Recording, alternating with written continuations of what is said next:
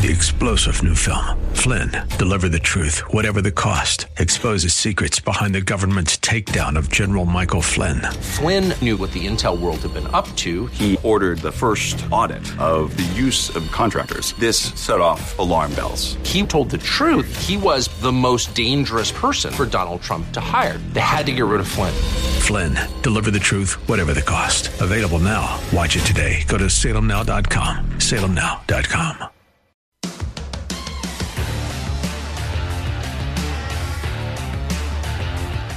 Well, that was weird. We lost power. Now we're back on.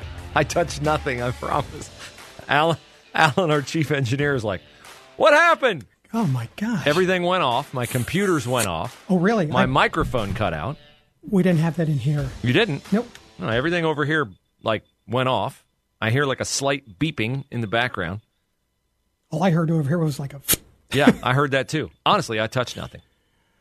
So I've learned my lesson on that. But yeah, okay. uh, which I was going to play for you all, uh, proof that we have a fugitive on the loose somewhere. My guess is in the state of Georgia. Uh, her name is Stacey Abrams, because as you might have heard, Donald Trump was indicted the other day on uh, He was charges of election denialism. Yes, I know it's hard to keep them all straight. Uh, yes, he was he was uh, charged along with what is it, nineteen co-conspirators? I can't keep track if it's nineteen counts or nineteen co-conspirators. I think it's 19 Nineteen people, people. bunch of counts, including Trump. One of the counts is Trump telling people, "Turn the TV on to ONN. They're covering election denialism in Georgia." You can go to prison for that. I, got to be more careful what I tell my kids to change the channel to. Not that I do that anymore. Because remember those days? Your dad, get up and change the channel.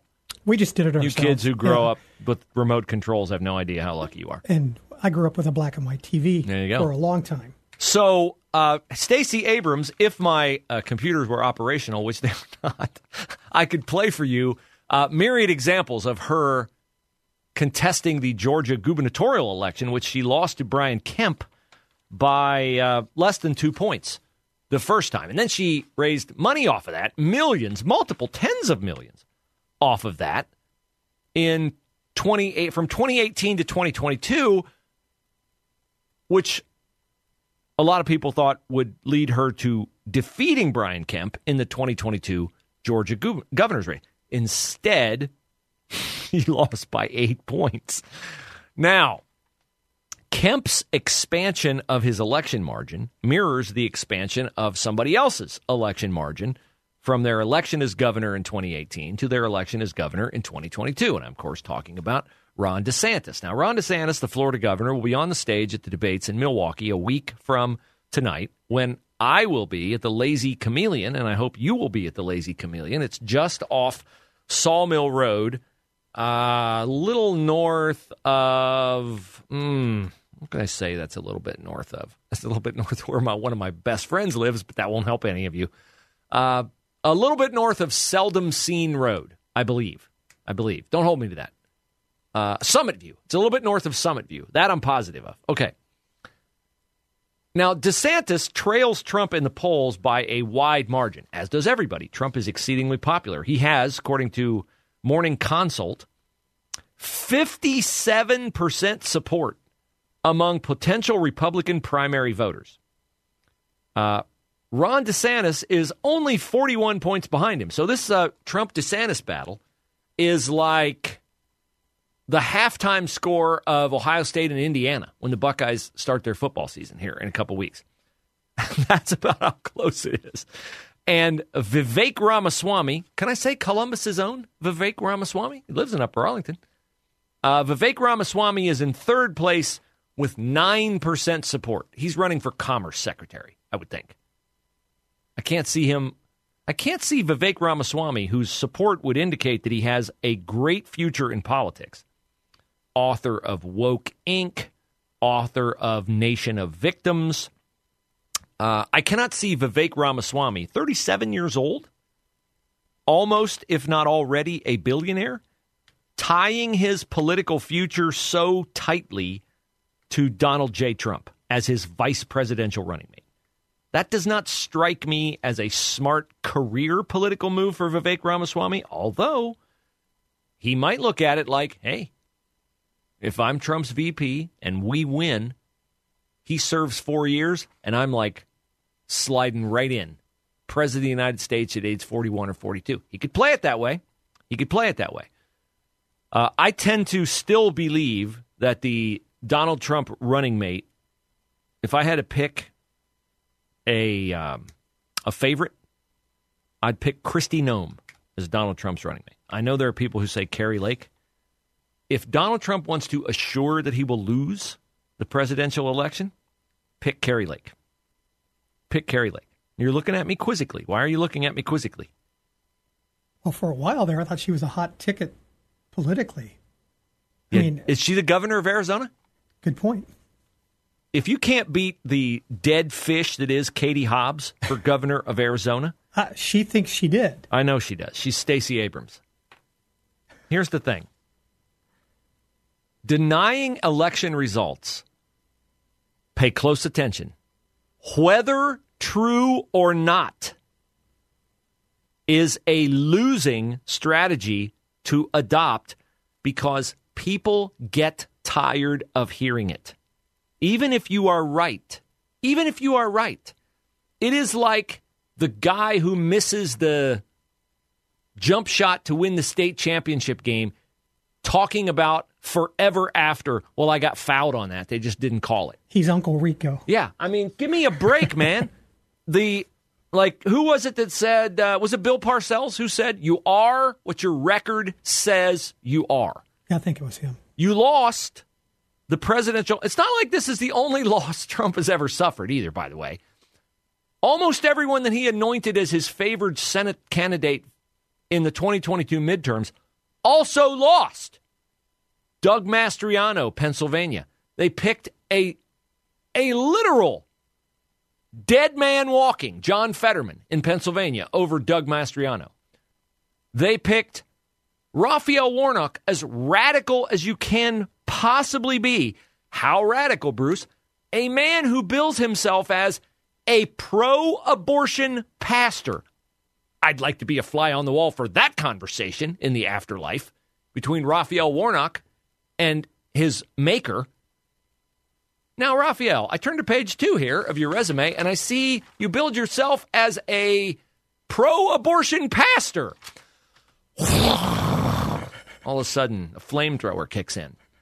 Um, I can't remember the name of the person in Nevada who beat Adam Laxalt.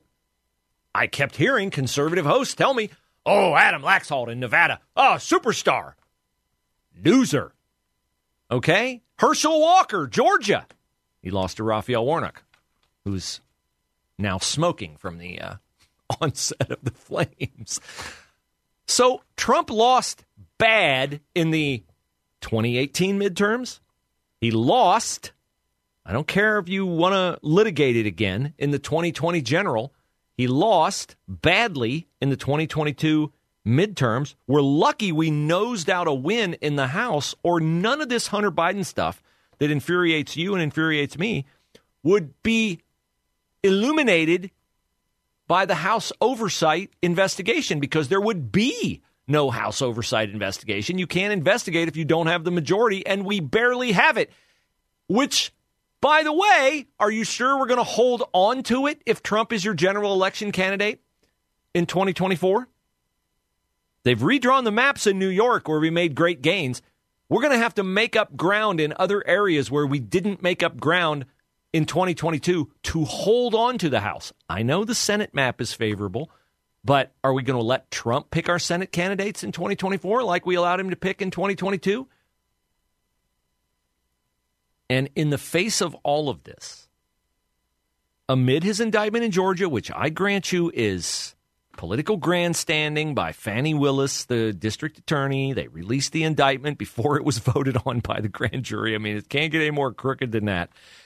Nevertheless, when people hand you a rope, don't tie a knot in it, wrap it around your neck, and jump off a chair. That is what Trump is doing by hosting a press conference. When is this? When he's going to relitigate and show us how fraudulent the 2020 presidential election was in Georgia? Oh, my goodness. I mean, you want to talk about, here's an idea, how badly Joe Biden's doing as president? You want to bring the families of the uh, murdered soldiers in Afghanistan at the Kabul airport up to your next press conference? I'll, I'm down with that. You want to talk about gas prices going up in Ohio and everywhere else? Fine. But relitigating the election again? No!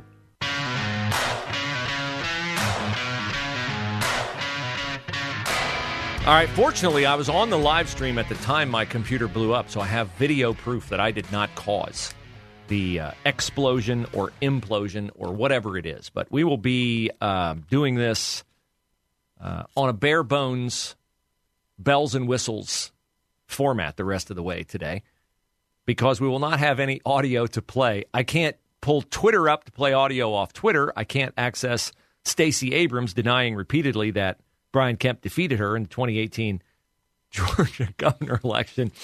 Why is why is Stacey Abrams not charged with all the things Donald Trump is charged with?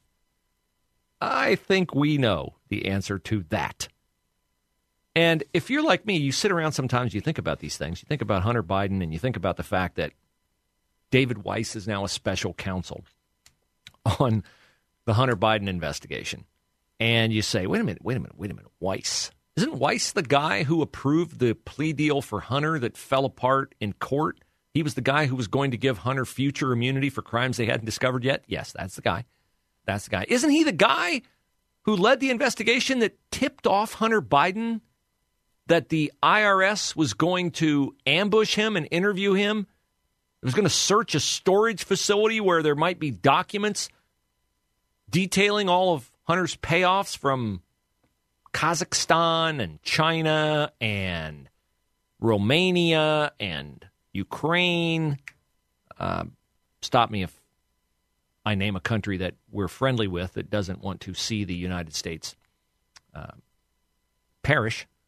Although Ukraine now doesn't want to see us perish because we're funding everything over there. Which, uh, do you think? Let me ask you a question. Do you think if Donald Trump had gotten a prosecutor investigating corruption in Ukraine fired. And Donald Trump Jr. was on the board of an energy company being investigated for corruption. And then the United States, with Donald Trump as president, sent billions and billions and billions of dollars in military aid to Ukraine. Do you think that Jamie Raskin, the minority leader in the House of Representatives, would say that there is not one shred of evidence that Donald Trump was engaged in a quid pro quo with Ukraine? Do you think that's possible? Which, by the way, speaking of Donald Trump and a quid pro quo, Donald Trump, you do realize, was impeached the first time for a phone call to Ukraine saying, hey, why don't you take a look at Hunter Biden being on the board of Burisma getting paid a million dollars a year while his father fires the prosecutor investigating the company that's paying Hunter Biden a million dollars a year. You do realize that Donald Trump was impeached for that. Okay. I don't really know what the point of my venturing down into that rabbit hole was, except to point, I know what it was. I sit in my chair in the morning and I, contemplate what is the future of our country? What is the future of our country if we don't win the next presidential election? We have a Democratic Party that wants to take away your free speech rights. Remember, you couldn't say that COVID wasn't stopped by the vaccines. You couldn't not take the vaccine. You weren't going. There were there were many people out there advocating you not be allowed to fly, you not be allowed to have the right to interstate travel if you didn't take the government approved vaccine. That you had to wear a mask they took you off YouTube, they took you off Facebook. You can't say anything bad about the LGBTQ alphabet mafia or they will take you off big tech platforms.